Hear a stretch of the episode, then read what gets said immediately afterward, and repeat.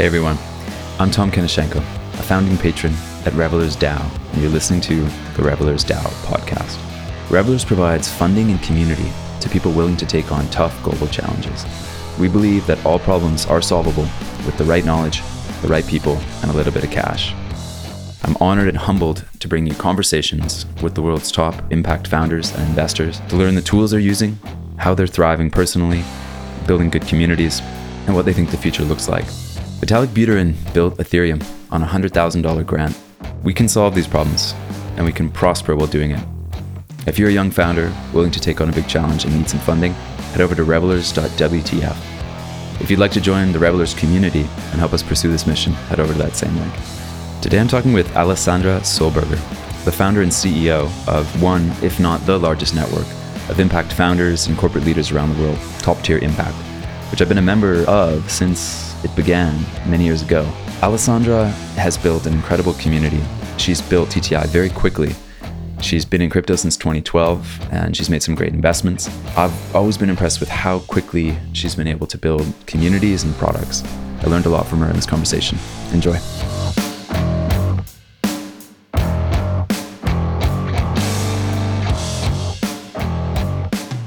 Alessandra, welcome. Thank you so much, Tom. Great to be here. All right. So, you and I met in August 2019 at Blockchain Week in Berlin. We strolled the streets talking about the stuff that we were up to. And you told me all about creating a network of impact investors and founders around the world. And from there to now, you've created Top Tier Impact or TTI, which is, it seems like, one of the biggest impact investor founder networks in the world. So it's great to have you. You've been founding stuff to nudge the world in a positive direction for, for a really long time, which seems like your entire life, basically, entire professional life. How did that all start? Like, let's go back to the, you know, your days at Oxford, talking about big ideas, moving from there to founding big ideas. So I think it started earlier than that, earlier than Oxford. I was about 11 years old. I started reselling my books and toys, and then I started doing it for other people. And it was just an initiative that came so natural. Nobody told me to do anything. It just seemed that I had become an adult. I was 11. I wasn't reading those kids' books anymore. I wasn't using those videos as well. We had VHS at the time. And, uh, and so I started selling it uh, in front of a large exhibition, probably in an illegal way, right? You need permits for these things. But I kind of thought myself, nobody's going to tell us off. We're just kids doing our thing. And I was training my friends on how to sell, stopping people. So it was kind of this initiative, right, of uh, observing things, observing the world. And at the time, I would say just for play, for fun, but always with a little bit of this hat of uh, seeing things differently. I think I've always been an insider outsider. I'm Swiss Brazilian. I grew up in the Italian part of Switzerland. When you go to Italy, you're Swiss. When you go to the rest of Switzerland, you're Italian. And so I've always been good at seeing things from many different perspectives without necessarily being attached to one or thinking that one is just the absolute truth. I think these have served me well in more recent times or you know in my in my career as I reflected about. But yeah, when I got to Oxford, I guess things got a bit more serious, you could say, in terms of understanding what let's call it professional entrepreneurship is all about. Also, the tech world, obviously, I, I massively dived into that. I started being on all the blogs, learning about all the technologies. I was literally on all the tech blogs every day, absorbing things, absorbing and learning of what's happening out there to the point that I think, I mean, I got familiar. I have these very if I'm interested in something, then I just go all the way. And so I remember diving into that in the same way that at some point in my teens, I dived into the pop music space and I knew all the songs by heart. I dived into the tech startup space. I knew all the startups, all the investors, just everything. And so when Bitcoin came around, I spotted it in 2012, which, you know, you could say it's very early, it's 10 years ago. But actually, at the time, it had already been around for two, three years. But I remember just seeing it on Hacker News, which is Y Combinator's blog, and thinking, wow, people are really, really talking about this. Because I was so mm. used to see what's trending and what's not, and how people talk about things and just infer things from that. And so I just remember seeing that and then diving into it and suddenly thinking, wow, like this technology is so exciting. I have a background in governance design. I like to think about things in a systemic way as you know. And so I thought this technology is taking everything to the next. They like to talk about at Oxford. I've heard. Not that I was smart enough to go there, but they. Uh, appear, yeah, yeah. So so that was the beginning. It was the beginning both of my time in entrepreneurship, more professionally, as I said, but also of me looking at decentralized protocols and thinking about all the crazy things we can do with that. I mean, to be on Hacker News checking out Bitcoin at that time, that that is, yeah. I didn't see it until sort of mid 2013 and thank goodness there was you know one of my google engineer friends was was kind enough to educate me on the topic. But what do you think drove you to be so interested in in using technology to make change? Ultimately i love to be at the edge of innovation. I love to explore our limits as humanity I really do like thinking about our critical path as humanity. I really do like, I'm a big sci fi nerd, as i am sure you know by now, knowing me for a few years. And so I love to think about where we're going and uh, you know what that path looks like and you know what else is possible for us and so yeah to me innovation just feels like the natural place where to gravitate and to me thinking about what's coming thinking about how things are assembling itself or might be able to assemble itself just feels natural. That's awesome. So we live in intense times. You and i have been engaged in thinking about battling the external world about you know pretty heavy topics for our entire careers. Well first of all I'm, I'm, so grateful to have you involved in revellers as a founding patron. So thank you. Excited about what we can do there. What gives you hope right now so tti is has a whole bunch of entrepreneurs investors pretty big corporations goldman sachs i heard at one point you're out there, you're seeing impact real time at the highest scale there is, sort of across the whole spectrum. What gives you hope right now? I would say that the way that people are activated, especially actually having gone through COVID times, is unique. And I will give you an example. So we were just with Top Tier Impact at the World Economic Forum. And so during the whole week of the WEF in Davos, Switzerland, we hosted Top Tier Impact events every day. So we had private lunches, investor roundtables. We even had a whole morning with an awards ceremony, famous keynote speakers, announcements. Uh, as you may know, we run the TTI Global Impact Awards for impact startups every year. So we had all these events, and what we saw and that I observed as well compared to 2019 because I went to Davos during the WEF in 2019 as a speaker, and this was January 2019. So call it three years and a few months ago. I remember just coming back to London, where I was living at the time, and uh, feeling quite frustrated about the state of things, thinking, wow, this is actually something that I need to do something about because I saw a lot of talk and not a lot of action. And I couldn't unsee it, right? And this was actually the genesis of TTI because we've been around for about three years at this point actually yeah perhaps in terms of uh, really being active less than that. Everything has moved fast and i think it moves fast when uh, you're truly aligned with obviously something that as i said you can't unsee so you have like a strong push for. And obviously the need the need is there. I think that in here uh, it was almost like a mind share of let's move things right? And let's let's actually get as much as possible done because we don't have time to just talk about it. So that frustration actually was shared commonly. So there's the good side there's the bad side right? And typically you know at tti our motto is to say we're about solutions rather than problems and we're about action rather than complain but that was one of the moments where i was like this is really needed. And like i need i have to do something about it so, fast forward three years later, I am there, we're hosting all these TTI events, and action is happening, change is happening, people are activated. I saw a clear difference, not just at our events where we had impact investors, impact entrepreneurs coming and you know really sharing what they're doing and how much is happening through what they're doing but also just more in general you know the attitude of people is different people have more urgency. So yeah, I think that these this is a positive thing that we have right now. Yeah. I mean, TTI has moved real fast.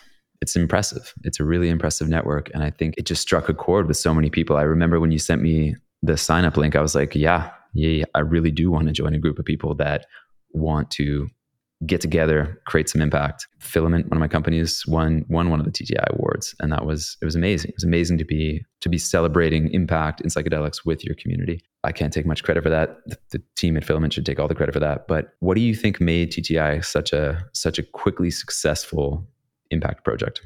Yeah, it's interesting. You refer to it as a network, and uh, I see it more as an ecosystem. I see it as an economy, an impact economy and that's part of it. I think that's part of what made it this way because I never started TTI to start a network. And we're actually so much more than a network. You know, actually, our investing unit is the most active thing right now. We have a consulting business that spun out an ESG software startup, you know, about we have so much that has really been sort of taking the driving seat and pushing this forward in terms of the economic value that we are creating out there. We're about to announce a 100 million actually debt investment by development finance institutions in a financial inclusion startup in Africa that we help facilitate. And we think that these areas for emerging markets and topics like financial inclusion are highly impactful because you know a debt investment of that size directly translates in benefit for the end customer right that is enabled to be part of this economy. But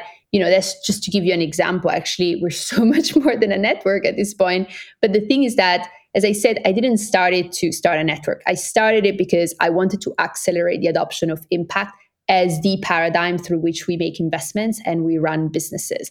I saw a better paradigm for our economy and our society, but I also saw so much space to make it more efficient, right? To connect the dots better. And uh, someone asked me during the World Economic Forum at one of the events I spoke at, they asked me, what's your, um, what's one of your superpowers? And I was like, oh, hold on.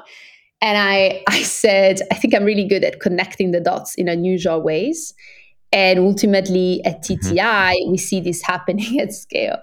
So we see these dots being connected, sometimes in ways that I tell you, like we'll be able to announce a few at some point, but ways that I think can significantly accelerate the decarbonization of our economy from an innovation perspective and the things that have been uncovered through the community that might have not otherwise. And so, yeah, I never started it to be that. And I think that's part of why it all moved so fast. Yeah. And so what's now? Like what is TTI now? What are you focused on now? What, what's the what's the current state of Alessandra's impact entrepreneurial activities?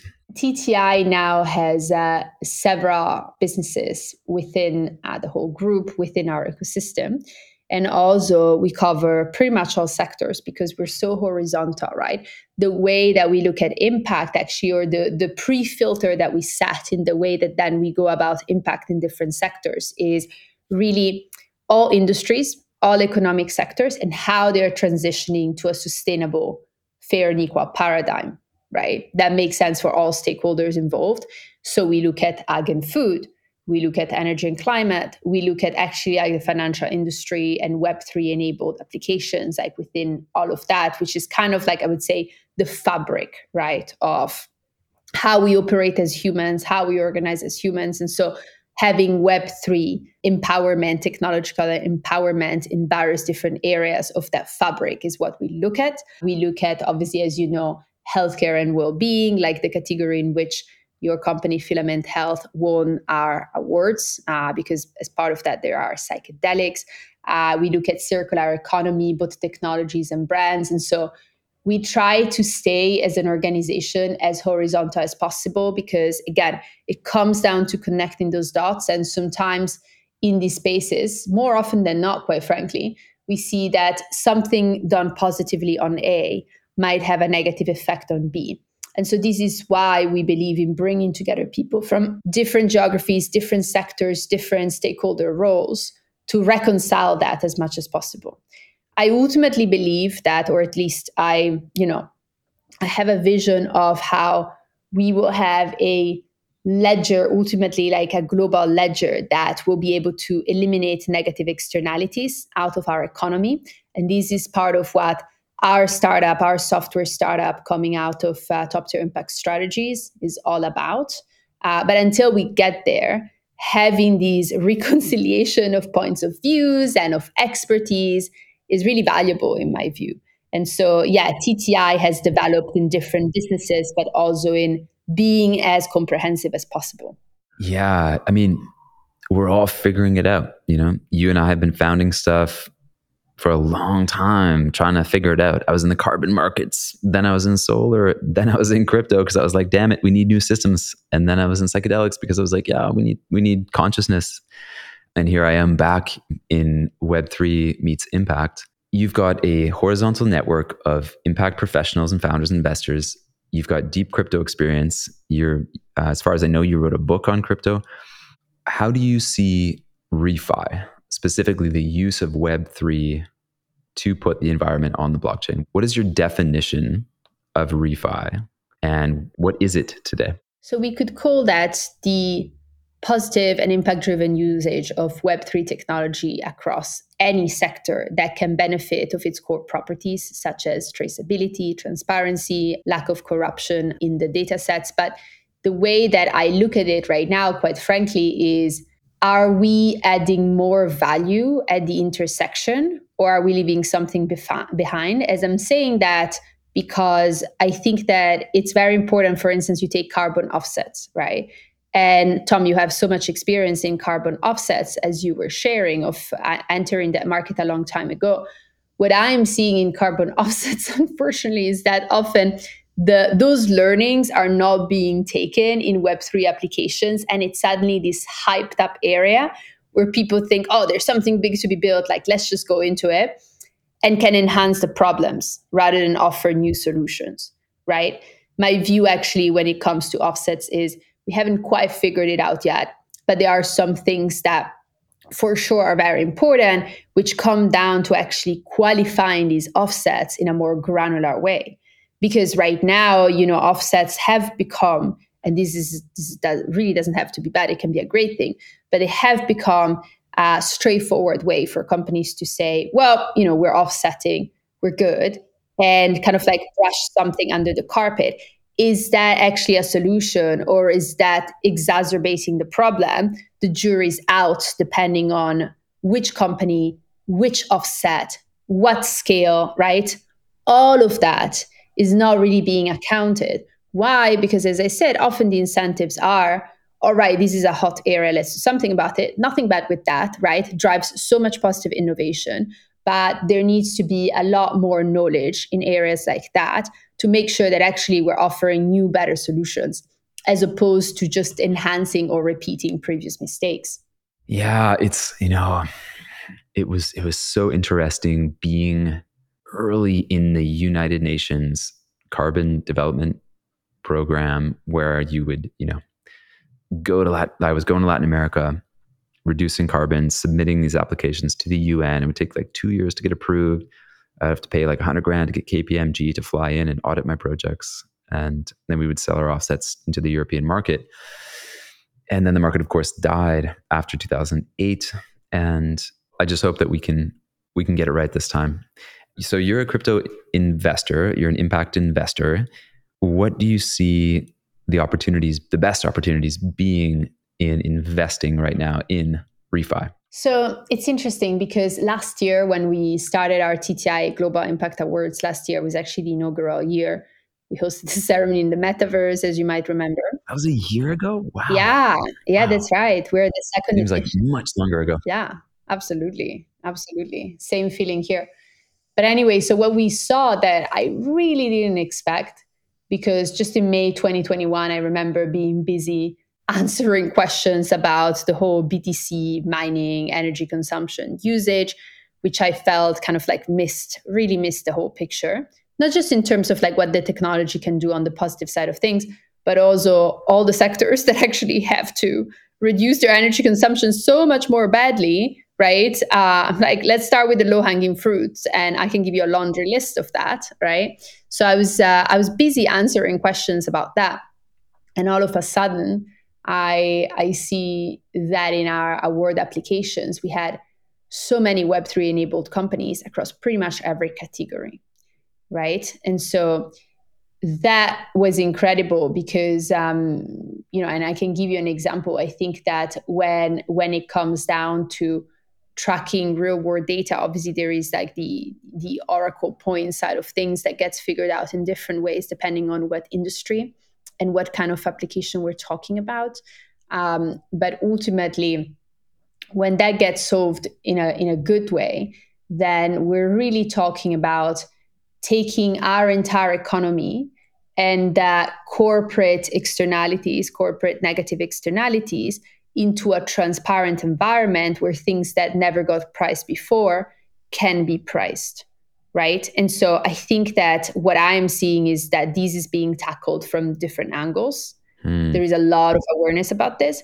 So whether it's like software applications that relate to the current corporate decarbonization process right that is very alive for these companies. Why? Because regulation has kicked in quite massively now it's a big debate on whether regulation understands what's going on or not, right? And the, the jury's always out on these things. I've seen it in other sectors before, and it's very much like that when it comes to climate right now. Yeah. Uh, but what I get to see through top tier impact strategies, our consulting business, is that these huge public companies that now all have to report on their climate risks and their climate opportunities are suddenly looking at data sets that they never had to look at before and they're figuring out not only oh wow here's what we're doing here's how we're going about it and we need to show it to the market transparently right? And asset managers are not going to take bad scorings. Like that's that that's going to come at a higher cost of capital for them. But also what i'm seeing there is that there is a sudden waking up on the board level of the financial impacts and the material impacts that climate, that environment is going to have on their whole industries and business models. And so I think the more these data can be taken online and tracked right across different sectors, like through Web3, and the more that sort of becomes common usage, right, and a common baseline to start from, the more I think that we can do a really great job in taking out negative externalities. For sure. I mean, the beautiful thing to me about all the carbon Web3 stuff I've seen is that it is, yeah, it's transparent, but it's also creating a global market. A lot of the stuff that I did was these little isolated markets, you know, like taking the buses in Whistler from diesel to natural gas and then selling our credits to the province of British Columbia. And they set the price for the buyers and the sellers. And it was just, it wasn't a global liquid market. And so now we have, you know, like the Regen network as an example, where you can actually create environmental assets and plug it into the country of Ethereum or whichever, probably, I believe, Ethereum. And you create these global liquid markets for environmental assets. Yeah. Revellers is focused on finding founders that are like you now or 10 years ago that are willing to plant a flag and be like, I'm using this powerful new technology, Web3, and I'm going to go tackle the extinction of X in the Amazon. What do you wish existed? What do you wish somebody would somebody would found uh, in terms of re- a refi application?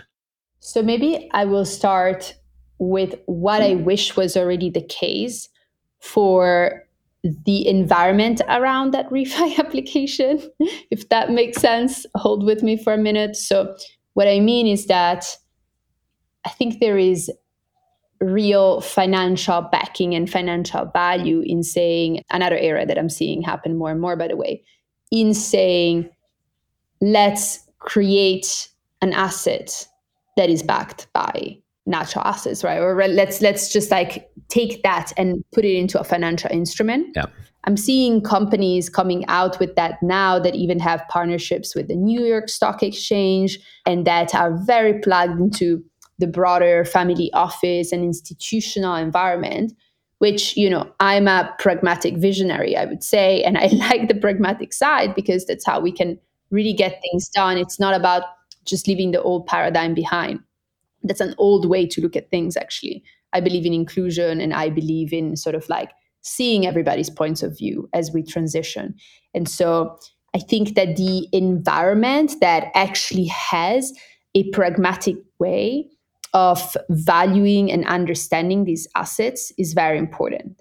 When you stop and think about it, right? I mean, all of us being in Web3 more or less question the value of our currencies, like our state currencies are there, and other ways in which we have, uh, you know, we have kind of like created a disintermediated way to hold value, right? And have a store of value.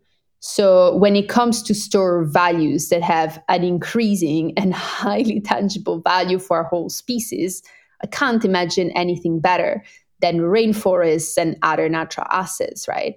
And so I think that I want to see more in this area, but I also want to see the broader ecosystem, understanding it better and better. So, this is something to consider for founders that maybe can bridge those gaps as well. Those gaps need to be bridged if we really want to push this in a meaningful way. Yeah, I, I think you're doing an amazing job at educating people who are operating serious businesses in the let's call it the old system on what they might do in this new world of you know always on decentralized global markets. So thank you for doing that.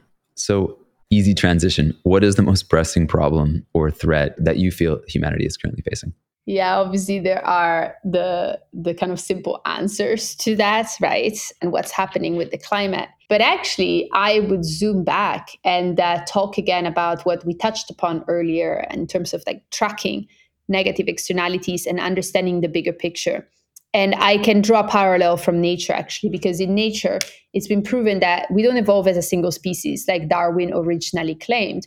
We evolve as entire ecosystems that are in balance with each other, right? So there are feedback loops in the way that nature works in an extremely granular way.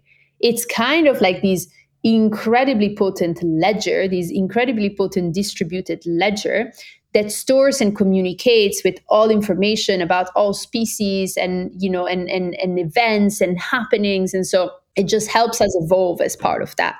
So when we lose balance with our ecosystems, right? Like something very tricky can start happening that leads to extinction. And so when we look at what we have achieved as a species, we have effectively, through the power of the development of our technology and our brains and our way to communicate and collaborate with each other, we've sort of, you could say artificially, not really, like I think it is all part of evolution, but we've taken ourselves suddenly all the way up to the top of the food chain where we didn't used to be We've taken ourselves up there. And then we've taken ourselves like a leap beyond that, right? And in the way that we are able to uh, influence negatively and positively nature, we've taken ourselves all the way out there. But we have lost track of those feedback loops. We are not able to say, when I do A, B, C, and D happens. Today, we're just not able to claim that we're, you know, we can do that in a comprehensive way, right? And this is a massive issue because while we have advanced a lot from a technological perspective and from a collaboration perspective as a species, right, where we have evolved so much, we haven't evolved in the way that we are actually able to track that entirety of ecosystem interactions and keep ourselves in balance because we're mm. still reliant, very much reliant on these ecosystems for our survival and our evolution. And so I think that what we don't have right now is this way of being able to say, where are we at? Is this imbalance, like checks and balances, right, for our species as we enter yeah. this new phase of development? We don't have that. And I, you know, I see that this is part of why I'm so excited at the intersection of Web3 and climate. Yeah, that is not something I've thought much about, and it makes a lot of sense. So, if you were to quit all of your wonderful obligations tomorrow and found something in refi, what would you do? Hmm, such a question, Tom. I see a few different things, obviously, as we just talked about. I think that to get to that answer, I would probably have to follow what I just shared with you right now to the point where it leads me to a concrete application that I feel I can develop fast enough and uh, make a real difference in a short amount of time. So I would have to follow that track, but always start with the intention. Yeah and that track right now you know if i follow that track it, it leads me to a whole bunch of different sectors like you know part of those we talked about earlier uh, in this chat. But yeah i would say i would have to start with that push and then see where it leads me. Sounds like you founded some stuff. I mean i i have something that is coming out of uh, top tier impact and our strategy business that you know about that i feel is very, very meaningful, you know, from that perspective. I know. Tell us about that briefly. You've observed big companies trying to make impact for a long time. You've you've got a lot on your hands running TTI, and yet you've decided to co-found something that I'll let you describe it, but you know, effectively tracks the environmental impact of large organizations. Um, why did you decide to do that, and what is it? Yeah, so what happened is that out of our business, top tier impact strategies, we work with um, publicly listed companies on what's called climate risk scenario planning, which is a massive piece of mandatory legislation. It started for all UK public companies and now it's going all around the world. The SEC actually announced several weeks ago that they're going to do something very similar and very onerous. Yeah, you might have seen the, the announcements. Switzerland, Singapore, Europe, everybody's following suit. And guess what? The same of this climate regulation is going to come for biodiversity. It's going to come for water. So we are actually just at the start. You can compare it a little bit to what the financial industry more broadly went through with the Dodd Frank Act. So this is a, a, big reform. And so operating in the market as a public company and then eventually as a private company as well. And I know from top tier impact members who run private equity firms that they are very much thinking about this and how to solve it for themselves. So it's coming for private markets just with a little bit of delay. But it's not going to be possible to operate as a company without reporting on all of this, without reporting on ESG data. And ESG data more broadly is environmental data, social data, governance related data, right? So, really comprehensive, big change. And what we observed working with large companies on this is, I mean, number one, obviously where they're coming from, how they're thinking, what kind of processes are in place or need to be put in place for these to actually happen. I thought, wow, this is an amazing vertical to make a couple of angel investments in. And so I was looking for companies and uh, I sent several of those early companies to my colleagues running the business to see if we could use it with our clients. And what I kept on hearing is no, because. And so I learned actually what is needed. And at some point, putting the dots together and having a friend who, as a CTO and actually uh, a CEO as well, has built the leading basically software for compliance in the financial industry in the world and that you know he's run teams of hundreds of developers and full teams and i spoke with with him just about what we were doing in the strategy unit and he understood exactly the problem to a level of granularity that really impressed me.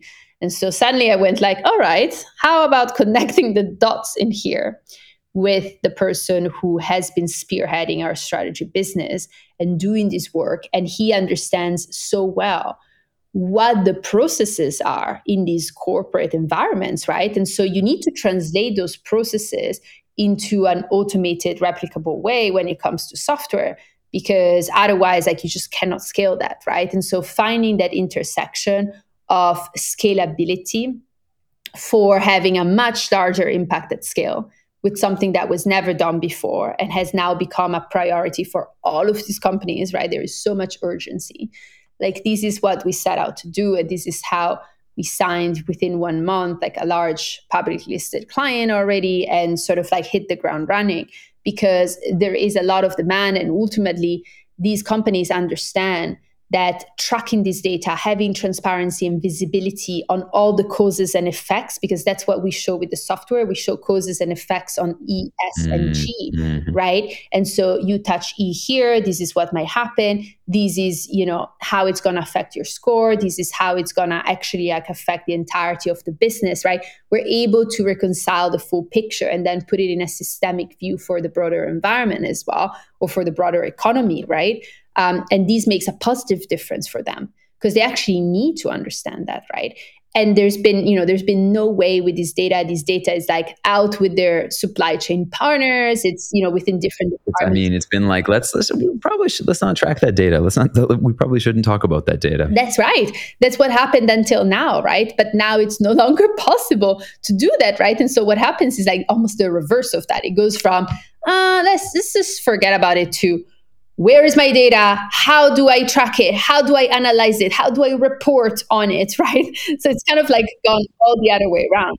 Panic. Yeah i mean you really sort of brought me up to speed on that where you're like tom like the whole world now needs to a track this data and then b do something about it. Why are you part of revellers? Why have you decided to be a patron in the revellers dao well, to start with the pre revellers discussions that you and I had, and getting to know also where you're coming from with your integrated understanding of like, where have we been? Where are we now? Where are we going? Like, that's always been something that I found so much resonance with. And, and so, you know, it was a matter of time, in my view, until it would surface into what is now revellers. And so, you know, it does start with how we know each other and how I know that you want to approach these solutions, right? It starts with that. And that it also kind of merges with the fact that, in my view, having structures like revellers out there not only is the future, but is needed more than ever at this point in time, right? To again plant that flag and say, this is how we can do things. This is a new structure through which we can shape like our again the fabric right i see i see everything for DAOs and and pre DAOs, you know, just like normal venture capital models and structures are part of uh, enabling that fabric. And I think that it's it's ironic that the venture capital industry funds innovation but hasn't innovated itself in so long, right? It's happening now, and it's been about time. So for me, it's very exciting to be part of it. Totally. Yeah. I mean, you and I are, I feel like we're from a vintage where we've operated for a long time in the old world. Both of us have raised venture capital. Been involved in DAOs. Did you invest in, in the DAO, the first DAO? No, I didn't. Okay. I did and lost all my money, but I was happy to do so. That's how it goes. exactly how it goes. What do you look for in a founder? If you're going to invest in in somebody who's who's out there planting a flag, willing to tackle a big global threat like what what are you looking for for me it always starts with intentions like so many things in life comes down to the intentions i feel that it's what lies below the iceberg right below what is visible in the iceberg and below what you find in the first layers it's like what the motivations are what the incentives are where is this coming from it's so important and then the second layer of that is actually like the values and the way that explicitly or implicitly. And so, what I mean by that is with awareness of it or without awareness of it, the founder shows up as a leader, as a person, right? As a team builder, as an ecosystem player who's going to have to sell, create partnerships, motivate people. How do they show up? How do they seem to be sort of um, interacting, right? As you can see the values, you can see the characteristics of uh, uh, someone. So that kind of ends up mixing of where the ego is at, where the intentions are at. And then above that, obviously, come the more straightforward things that people tend to talk about, like their knowledge of the market, their experience, um, you know, all the other typical like box checking exercises, like size of the market, where's the market going. But for me, that comes after what I just mentioned. Yeah, yeah, me too. So we talked about this. I, I, learned this fairly recently, but as you know, Vitalik built Ethereum on $100,000 Thiel fellowship. Thank you, Thiel. How do you think we find these people? Like, you know, imagine like you living in Indonesia. How do we find these people who are willing to do with good intentions? You know, it's a lot to take on these the types of projects that you've taken on. How do we find these people and then how do we support them? how do we find these founders and then how do we support them? It's really about diving in. So how how to find them, diving in into an ecosystem, and one way or the other, there needs to be a specific angle, right? Whether it's the geography or the sector or whatever it is, right? I think that's a good starting point. And I was telling you earlier about how I found in 2012 uh, Bitcoin and really sort of observed the buzz around it, observed the discussions around it, right? Mm. And then ultimately found the people that were shaping that ecosystem so early on. And so to follow the thread, right? And really immerse, immerse in the discussions, immerse and have conversations and ask, right? Like ask people like what's happening, where, who's doing what, right? like that's a process that can be done in so many different ways but ultimately i think it's like really trying to find depth in it right yeah. um, and then in terms of how to support founders like it's interesting that you bring up the grant program because uh, sometimes it's a little bit overlooked in discussions right of like early stage series a and onwards growth stage growth markets until a few months ago. Now things are different but have been very heated for a long time. But actually like the pre-seed gap so the first money in gap still being a gap for a lot of founders. And the question is how to bridge that gap and how to bridge it in a way that truly makes sense. And so sure. you know you might have young founders that have something truly unique to add and to build but maybe need support on a couple of different areas right to integrate to become also like the kind of person who builds that company at least to a certain stage, right? And so there are different gaps in there to think about. Sometimes there aren't gaps, but one way or the other, I think that how to get from, as Thiel uh, says, right, how to get from zero to one from the perspective of these was just an idea to this is going and now we can enter the usual financing ecosystem that already exists right and has developed a lot seed series a and beyond like bridging that gap is very fundamental at this point I think it's super fundamental. I think, especially today, you know, when you and I started founding stuff, it was a different world. And yeah, I, I really do believe in finding these people early and, and supporting them in their growth. Yeah. Well, where can people check out what you're doing today? So I'm both on LinkedIn and Instagram at Alessa Berg. Yeah, you're killing it on Instagram. Thank you. Yeah, and LinkedIn has actually become an enjoyable platform as well uh, for myself recently. So I think LinkedIn and Instagram are the best platforms where to find me. And then toptierimpact.com is our website. And uh, as you know, we have both impact investors uh, around the world uh, as members of Top Tier Impact. We also have impact entrepreneurs, and we try our best to support them wherever they're coming from if they have something meaningful, um, as we do with professionals. So we have professionals or experts across different areas of impact, and so you know that's always open for applying and becoming a member uh, for the ones who are leading the movement or helping us all with that? Yeah, you know, I think I've been a I was an early top tier impact participant. I've been an unactive participant just because of my schedule. I'm sorry, but it is is a powerful community. It's it's an active community, so I, yeah, I encourage everybody to to check it out and uh, and thank you for creating it. Thank you, absolutely.